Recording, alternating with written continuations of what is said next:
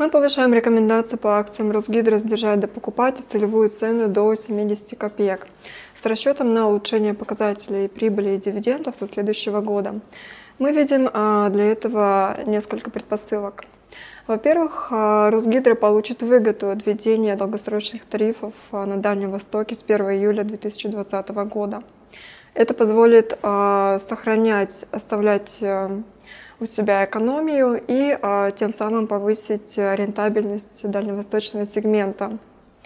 А, кроме того, компания обозначила возможность возврата а, недополученной ранее тарифной выручки. На днях также стало известно о том, что менеджмент улучшил условия форвардного контракта с ВТБ. Процентная ставка теперь будет ниже. И а, в-четвертых, а, в этом году компания планирует завершить ряд крупных инвестиционных проектов, а, благодаря чему производственный потенциал компании увеличится почти на 1 гигаватт. Мы отмечаем, что среди этих объектов есть также объект по ДПМ.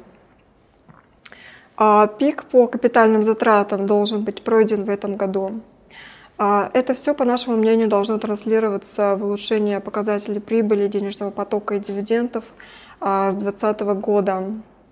И а, по нашим оценкам, а, по итогам 2020 года компания сможет выплатить рекордные дивиденды 5,3 копейки на акцию.